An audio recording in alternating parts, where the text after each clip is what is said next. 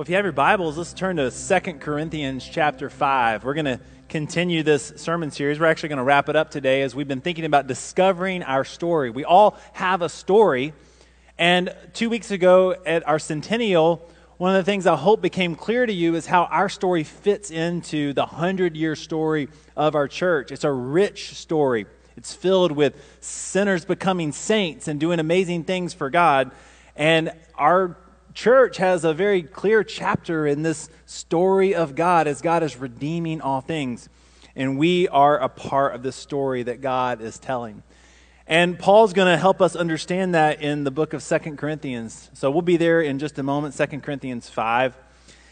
But before we jump into that, I'm going to ask you uh, do you suffer from we confusion?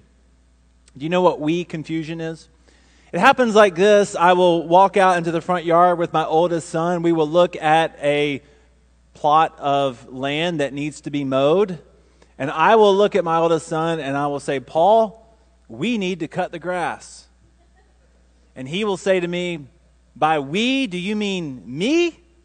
And I will say, Yes, me needs to cut the grass. Me being you.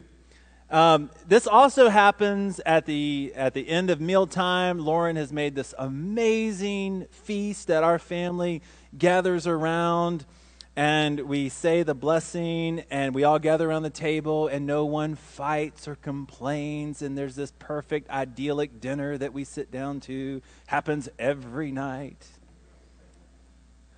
But we will after after dinner uh, Lauren will say something to me like, We need to clean up the kitchen. And I'll say, By we, do you mean me? She'll say, Yes, because I cooked all this. The least you can do is, is clean it up. My, my friend Zach had a really bad case of we confusion. Uh, we were living in Alabama at the time, and we lived in Alabama from 2001 to 2007. At that time, the University of Alabama was, was they, they were a terrible football team. They, they, they were really bad. While I lived in Alabama, the University of Alabama lost to uh, uh, the University of Louisiana in Lafayette. Okay? It, it was bad. It was bad. Auburn beat Alabama six years in a row while I lived in Alabama. And so the Crimson Tide is not near, they were not near the football powerhouse that uh, they are today. And aren't you getting excited? It's July. We're talking about college football. It's exciting, isn't it? They weren't near the powerhouse that they are today. And my friend Zach would say things like, he was a fan. He, he pulled for, for Alabama, but he would say, well, they need to do this, and Mike Shula needs to do this, and they and them, and they messed this up, and they didn't run this offense right, and, and they on the defense. It was, it was a lot of they and them. And something happened in 2007, 2008, somewhere along in there. Not too long after the program came under new leadership, I was talking with Zach. Alabama had experienced much more success than they had while I lived there, exponentially more, you could say. And all of a sudden, man, we signed this kid. We, we got this five star. We've got these facilities. We are going to win the national championship. We are recruiting so and so. And I'm with this group of friends, and we're listening to Zach talk about all the things that apparently he and Nick Saban were doing together. So we said, Zach, are, are you on the pay? Are you? Do you work for the University of Alabama football program? Because you sure are talking like you do. But isn't it interesting how success, this story of success, began to emerge from Tuscaloosa, and all of a sudden, it's we we did this, we did that.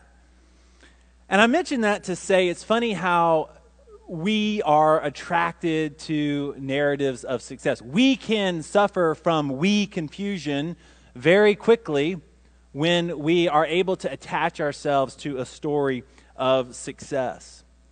And, and, and, we live in a world that's broken, and there's all kinds of ways our world is, is exhibiting this brokenness. We experience death and, and at the atrophy of our bodies, and decay, and grief, and loss, and, and all of that is going on in our world. And so, in the midst of inevitable loss, and inevitable death and pain that, that we will experience, the world has lots of different narratives. Narratives around which that we, we, we try to make sense of the pain and the suffering that we experience in, in the world. The world is in search of a, a meta narrative. You know what a meta narrative is? It's like the word metaphysical, something otherworldly. We're in search of like a framework or a story or, or a narrative around which we can order our lives, around which we can see our successes and our failures in light of this, this larger narrative. It's a story that transcends us, and we can attach ourselves to lots of different meta narratives that are out there. And so in 2 Corinthians 5, Paul warns us against this. Paul warns us that this is a possibility, that we can do this that we can attach ourselves to all these meta narratives. Look at verse 16. He says to the Corinthian believers, From now on, we regard no one from a worldly point of view, though once we regarded Christ in this way, we do so no longer. He's saying to the Corinthians that there are all these stories, there are all these narratives. You can, you can regard yourself and your triumphs and your failures and the, the life that you live. You can order your life through this worldly point of view. And you can attach yourself to all these different meta narratives, but you're called to something different. And as, as, we jump into this text today, I want to ask you what are the narratives? What are the stories that you could or you potentially could attach your life to? What are the stories in our world around which you use to shape your worldview or to make sense of your losses and your successes? What are the meta narratives that are in our world. I'll give you three examples. There could be more, there are more, but let's start with different stories that we use to make sense of our world. The first I would say to you is, is the sensuality or the sexuality story. It's so common in our world. And I mention it because Corinth was very much attached to the sensuality story. It was a, a place in, that was known for its promiscuity and its sensuality. And that wasn't a new thing for Corinth. It's not a new thing for us. The sensuality story actually begins in Genesis chapter 3, in which God creates the world in Genesis 1 and 2. He says to the man and the woman, Be fruitful. Be fruitful, multiply. It's actually the, probably the only command of God we've gotten right. Be fruitful, be multi- multiply, fill the earth. This is a good thing. This is a good thing. But then the, the serpent slithers into the garden and says to Eve, did, did God really say? I mean, did God really say this was how you should order your lives? Did, did God really say you can't eat of this fruit? Did, did God really say you can't do whatever you want? Did God really say you can't think about your sexual lives any way you want to? Did God really say you can't fulfill whatever desire that, that you have? Did, did God really say that? And that is the heart of how we've perverted this good thing known as sex. We see that all throughout our world and how different iterations of that is so far from what God originally intended for men and women to enjoy. There's a dead philosopher. His name's Nietzsche. By the way, all the good philosophers are dead. His name's Nietzsche.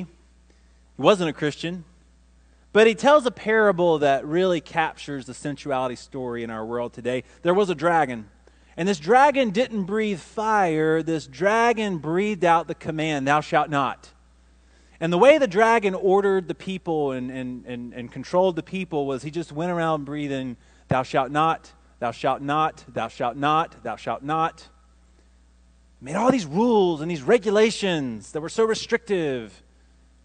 And then the people rebelled against the dragon. You know how they conquered the dragon? They stood together, they shook their fists at the dragon, and they said, I will, I will, I will. That's the sensuality story.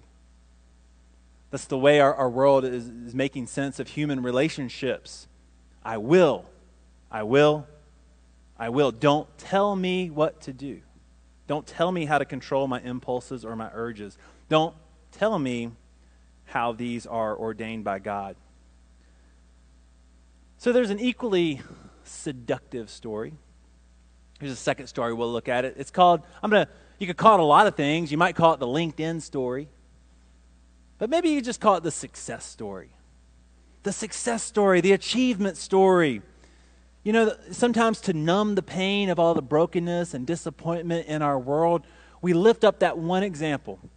That one person who pulled themselves up by their bootstraps and they made something out of nothing, and the whole world was against them, but they stood against that and, and they sold lots of widgets and they became very successful and they made lots of money and they created wealth. And you could hear a version of that story on the Bentonville Square if you wanted to today. And at the end of hearing that story, you'll get the cheapest ice cream in town. And it's awesome. But the success story, it's intoxicating. But the success story isn't new to America or new to Western civilization. It's been around for a while. In fact, in the early part of Genesis, the Tower of Babel stands as the ultimate success story. God says to the people, Be fruitful, multiply, fill the earth, spread out from here, go and fill the earth, steward the earth. And what does humanity do? Ah, oh, that sounds hard. We don't want to do that.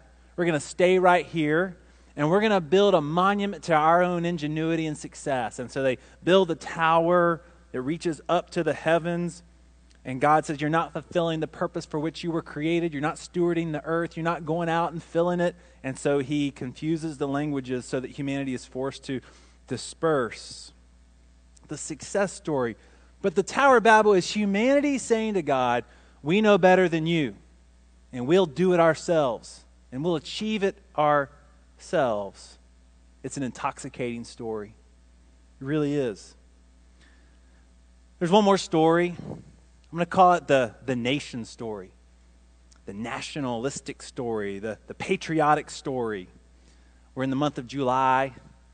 A few weeks ago, you gathered with friends, you grilled something, you grilled lots of somethings, and you ate more than you should have, and you waved flags, and it was great. We had a good time on the 4th of July.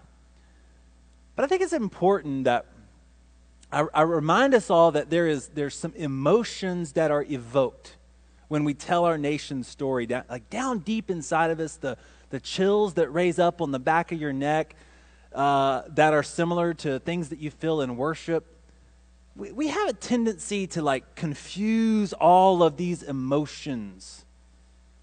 We feel a certain way when the Star Spangled Banner is played, and we feel the same way when Great is Thy Faithfulness is played. There, there's just deep emotions there, deep feelings of, of loyalty. Those things are all meshed together for us, and it's not always a good thing. This, this comes out when somebody challenges the goodness of our nation's story. It comes out when, when someone challenges the goodness of our story. I would remind us of what Martin Luther King Jr. reminded us of in the 1963 I Have a Dream speech. He said to those gathered on the National Mall that America has written a check that it cannot or refuses to cash. That America has these aspirations or these ideals of liberty and justice for all, and yet only select groups of people experience the justice and experience those aspirations, while many people in the nation at that time did not. And he reminds us that uh, of, of another phrase from some of our founding documents. You, are you familiar with this phrase? In order to form a more perfect union.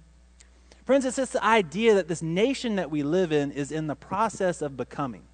That there is this aspiration of what we hope to be in our nation, but yet we are not there. There is work to do to form a more perfect union. And what's happened in recent days, we've taken the aspirations that we hope to be and ignored our shortcomings. We think only of the aspiration of what we want to be, and we ignore the voice of those who are saying, We are not yet there. There is work to be done. And for us to fulfill the aspirations of our founding documents, we're going to have to do it together we are not perfect. And sometimes those voices that are saying we are not at our aspirations are drowned out. They're accused of being unpatriotic, or something worse. In fact, I was reading this week about how people who are writing literature that talks about the imperfections of our country, the history of slavery, the history of oppressing Native Americans, the history of excluding certain people, the history of the Jim Crow South, and the, the, the legacy of that that we continue to live in. I'm reading about how literature of that type is being banned from public school libraries. It's being banned from public libraries. It's as if some people don't want to hear all the ways that we've fallen short of our aspirations. I even read about a group of people that are getting together some of this literature and they're burning it. I think we all can agree on something. Burning books is bad. Just kind of go through history. Anytime a group of people get together and burn books, never a good thing. Never a good thing. There are aspirations. There are aspirations that we have we haven't always fulfilled those aspirations. And because we're so tied to the nation story, and because these emotions that we have are similar to the emotions that we have when we gather and worship God, to hear that our nation is not perfect is unsettling for us. And so we say to these voices that are saying, Our nation is not perfect and it has work to do, we say to them, Hey, what's wrong with you? What's wrong with you? And can I invite us to ask a, a different question? In fact, can I invite us to hear James chapter 1, verse 19, where James says, My brothers and sisters, take note of this. Everyone should be quick to listen, slow to speak, and slow to become angry. And, and so instead of saying, Hey, what's wrong with you? What if we said, What happened to you? I mean, what happened in your story? What's your family story? What happened to you that makes you feel this way? The nation's story sensuality story, the success story. All those stories are out there, and we can bind our lives and we can bind our fortunes and we can bind our families to those stories and we can use them to make sense of the world. But Paul says it does no good to regard each other from this worldly point of view. Because what Paul wants us to know is that the success stories of our world, they promise this good life, but ultimately they never satisfy, friend. Every one of those stories will be found wanting. Every one of those stories will not ultimately satisfy. And so, let's discover a different story. Let's lean into the story of Jesus. What are the implications of the story that the Apostle Paul has given his life to telling and sharing with all the churches that he founded? Verse 17, Paul says, Therefore, because we're not people of the nation story, because we're not people of the sensuality story, because we're not people of the success story, we don't regard anyone from a worldly point of view. Therefore, if anyone is in Christ, there's our story. If, any is, if anyone is in Christ, the new creation has come. The old has gone. The new is here. All of this is from God, who reconciled us to himself through Christ and gave us the ministry of reconciliation. That God was reconciling the world to himself in Christ, not counting people's sins against them. And he has committed to us the message of reconciliation. Look at verse 20. We are therefore Christ's ambassadors, as though God were making his appeal through us. We implore you on Christ's behalf be reconciled to God. God made him, Christ, who had no sin, to be sin for us, so that in him, in Christ, we might become the righteousness of God. So much here, friends. We could live here for a year and not fully mind everything that Paul is saying. But I just want to share three concepts with you in this amazing passage of Scripture that describes the new creation. I want us to think about the new creation. I want us to think about this ministry of reconciliation. And then I want us to think about our call to be ambassadors. First of all, Paul says we don't regard people from the worldly point of view, we are in Christ. What does it mean to be in Christ? This phrase shows up throughout the writings of Paul. And, and, what he is tapping into is this radical invitation of the gospel that we live in this world that's broken, it's frail, it's fleeting, it's, it's full of sin.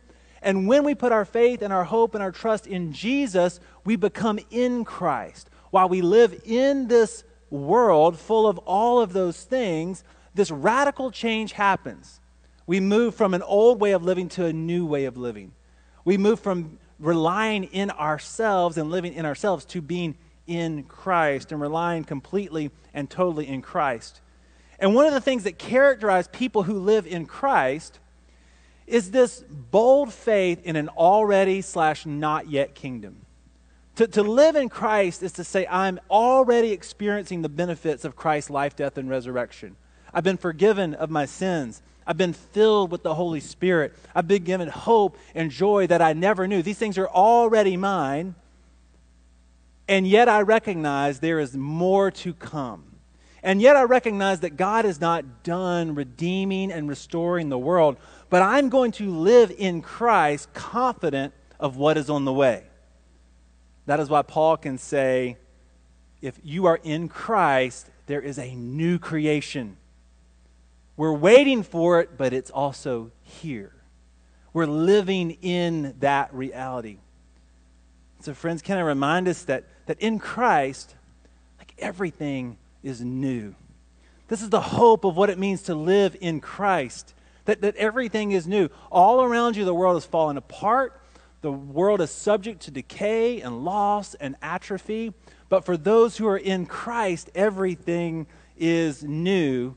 And a little bit of heaven breaks in as the church lives in Christ. No one embodies this more than the black church.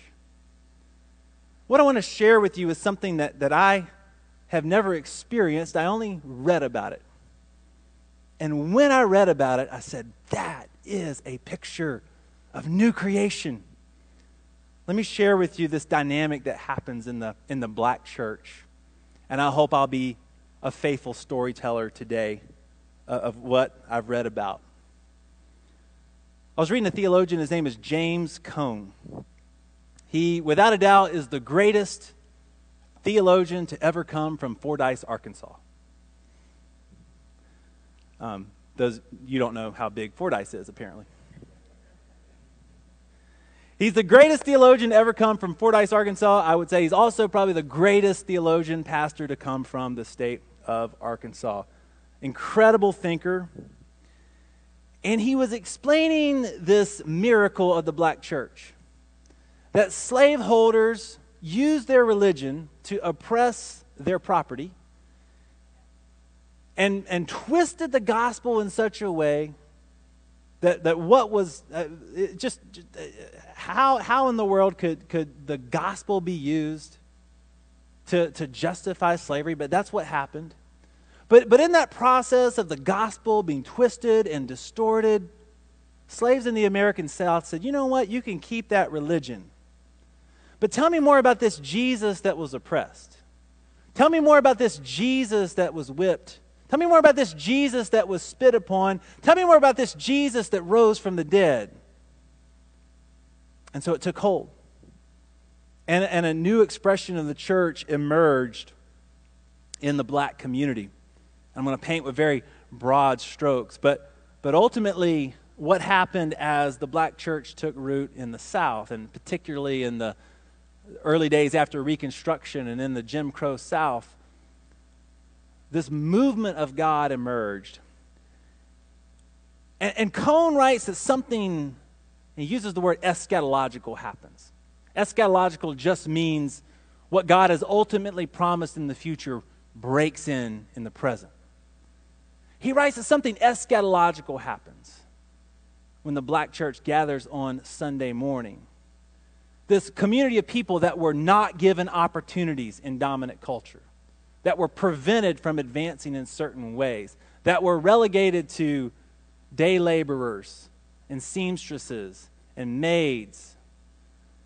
They were relegated to, to marginalized to, to this station in life, on Sunday morning, something eschatological would happen. Cone writes that the janitor became the chairperson of the deacons, the seamstress became the church mother, the day laborer became the usher, and heaven that promised that every injustice would ultimately be corrected and made right in Christ broke in on a Sunday morning. Everything was made new. And Cone explained that to me, and I began to go back and think about my reality growing up. Our church let out at 12 o'clock, sharp. Don't you go to 1201, preacher. We let out at 1201 sharp. And we had a ritual, we had a routine. We would sit around the foyer and we'd talk a little bit. There'd be about 30 people that would sit around the foyer and talk a little bit. And about 12:20 that same group of people that were sitting in the foyer talking would say, Well, let's go eat now.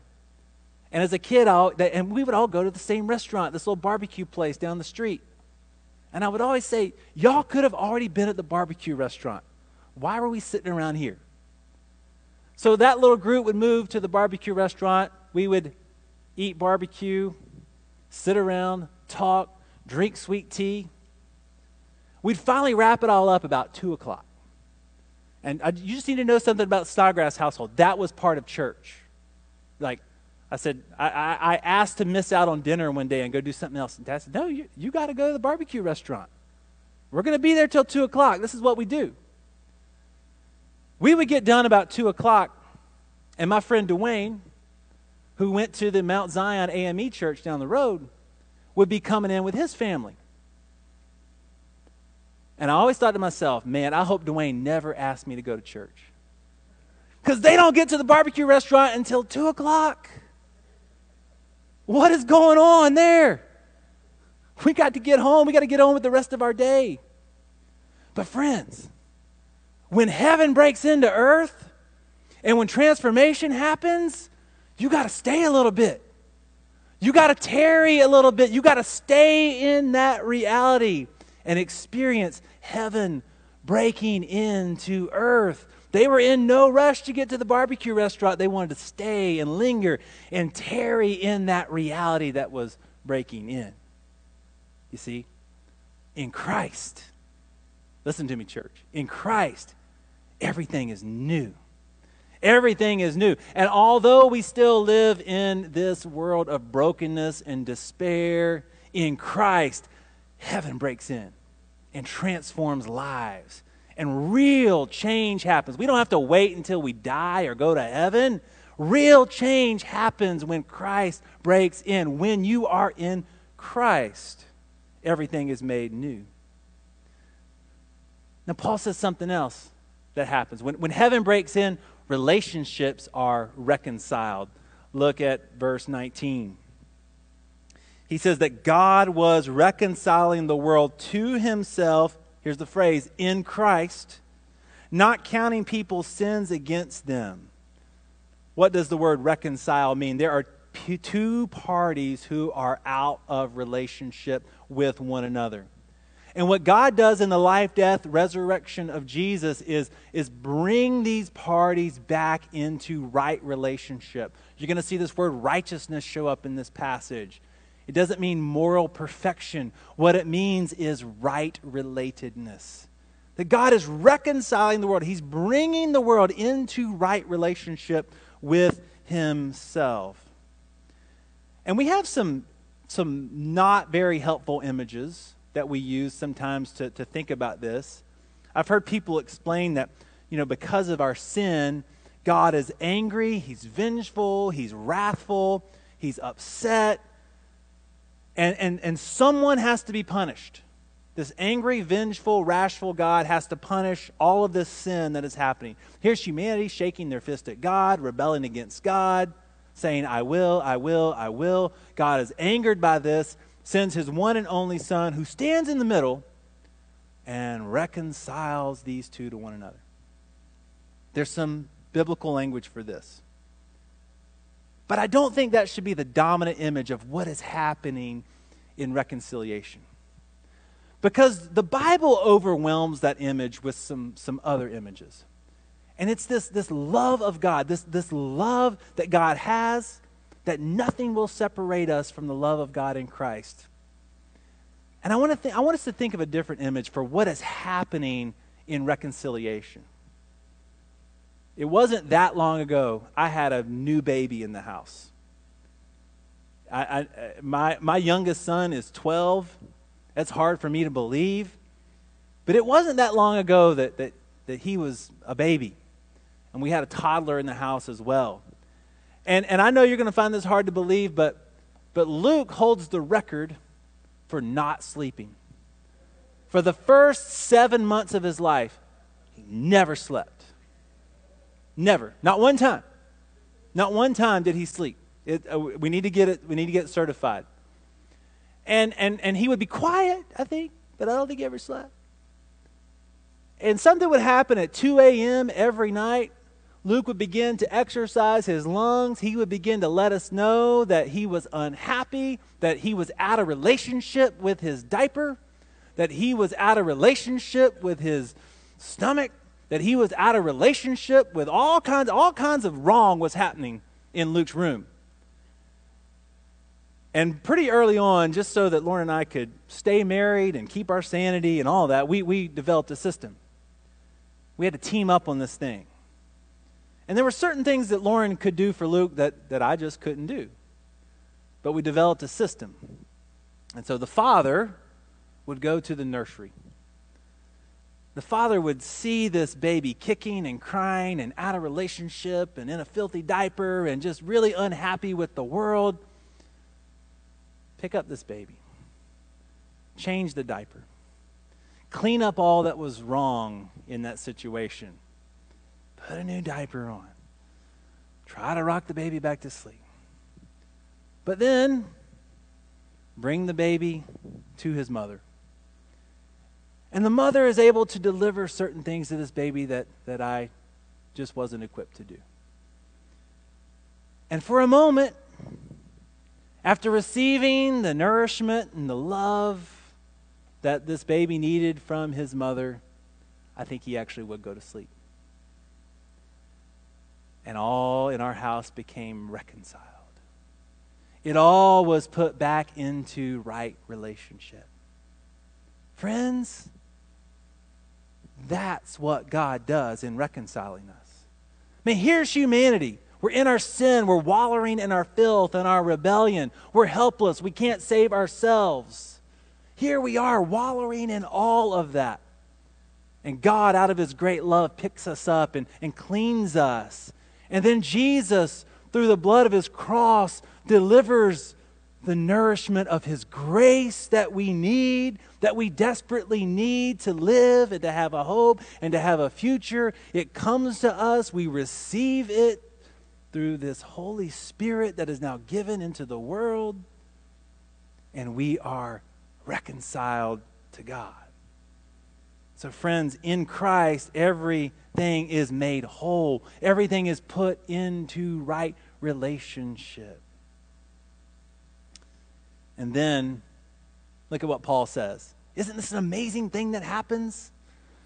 We're made new, we're put into right relationship. So then Paul says, We are therefore Christ ambassadors. It is as though God were making his appeal through us. We implore you on Christ's behalf, be reconciled to God. Listen to that. It is as if God is making his appeal through us. Paul wants us to understand that whatever our story is or becomes, a central part of our story has to be our vocation as the ambassadors of God. God fills the church with His Holy Spirit. He fills you with His Holy Spirit. He calls us to be His hands and His feet and His mouthpiece. And He invites us to go out and to implore the world be reconciled to this God. Stop wallowing around in your filth and your despair and your sin and your shame. Stop living in this broken world. Stop attaching yourself to all these stories that never satisfy. There is one who desires to reconcile you to himself. We're ambassadors. You know what an ambassador does, right? You're the proxy of the king. You're a proxy of the kingdom. It's not that we're trying to get everybody to go somewhere else. What the ambassador does is bring a little bit of heaven to earth. The ambassador in a foreign country brings a little bit of the home country to this foreign land. And so, church, that's our calling. Every day, every moment, every week, we're bringing heaven to earth. We're the ambassadors, we're the proxies of God in our community. And maybe you're filled with a little bit of fear and anxiety as you think about our world. I mean, I only mentioned three stories that run counter to the gospel. But I bet in your head you're thinking of a lot of other stories. You're thinking of stories in our world that are very prominent, stories in our world that run counter to your values, run counter to what you want for your family. It's easy to be filled with fear and anxiety as we think about the brokenness in our world and the relational dysfunction in our world. And so sometimes the church is taking this posture of, well, really, we've taken two postures I don't think are very helpful. One is let's sequester ourselves. Let's be this little enclave. Let's shut down our embassy. And let's be this little enclave, and we can keep everybody safe right here. We can perpetuate our values. And whatever happens in the world is just going to happen, but we're going to be okay. But then the other posture is let's go to war. Let's fight the culture battle. Let's show everybody why they're wrong and why we're right. And I don't know that anyone is ever going to get to heaven and say, you know, the reason I'm here, I lost an argument with Mark Snodgrass. It was just so compelling. He just tore me up one side and down the other. I lost the argument and decided, well, I guess I'll surrender to the Lordship of Christ. That's not going to happen. We're ambassadors where everyone is welcome. And so here's the mission of the church neither to sequester nor to fight. What did Jesus do? Jesus loved the world into a better story. Is there a better story that you can think of than this story in which all are welcome? This story in which everything is made new? This story? Is there a better story than that? Where relationships are reconciled to one another and people are made whole. So, friends, our mission today, the mission of the church, is to love the world into this story. It's the best story there is. So, I was thinking about we confusion. And I think when God finally completes this story that he's telling through the church, you know, when we get to the end that the book of Revelation talks about, the new heaven, the new earth, it's going to be amazing. We're bringing a little bit of that into reality every day. But, but one day we're finally going to get to the end, and, you know, we're, we're still going to suffer from we confusion. It's just going to be a little different. Because this is what I think is going to happen. I, I think we're going to walk in the new heaven and the new earth, and we're going to see lives that are transformed and we're going to remember the stories of people that were broken and they were put back together through the ministry of reconciliation through the church. We're going to hear the stories of people who were hungry and they were fed through the ministries of the church. We're going to hear the stories of people who were depressed and they found hope and life through the church. We're going to hear these stories. We're going to retell these stories. We're going to celebrate these stories. We're going to walk hand in hand with Jesus and we're going to say, Hey, Jesus, you remember that time where their lives were broken? Hey, Jesus, you remember that time when they were overcome with shame? Do you remember that time when these people were hungry and we fed them? Remember that time where we gave hope? You remember that time where we worked so that lives could be restored? You remember when we did that, Jesus? What Jesus will not say is this uh, Actually, did you live a sinless life? Uh, actually, did you take the sins of the world on the cross? Hold on, hold on, hold on, hold on. Uh, actually, were you the firstborn of the resurrection? Did you conquer death on behalf of, of all of humanity? Because I think you're I think we've got a little bit of confusion going on here. Jesus won't say that.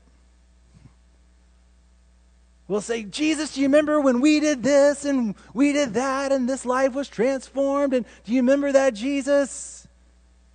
And he'll say, Yeah, I do. We did good, didn't we? Because what's Paul say? It is as if God is making his appeal through us. Through us. Church, Jesus isn't inviting you to be his ambassador. Jesus is inviting you to share this good news of the resurrection, this good news of, of hope. So, how will you share that this week? How will you share that this week? How will you share that in your life? The decisions you make, the conversations you have. How will you share this good news of new creation, friends. I invite you to stand. Worship team's going to come. And as we think about this calling that we have to join with God in the reconciliation of all things, can I tell you some good news? You do not do it alone. You cannot do it alone. Never once will you walk alone in this mission. But hand in hand with Jesus through the power of the Holy Spirit, we will share with the world this good news of what God has done in Christ, and we'll bring hope to the world. Church, this is our mission. Let's love our world into a better story, and let's do it hand in hand with God, knowing we never walk alone.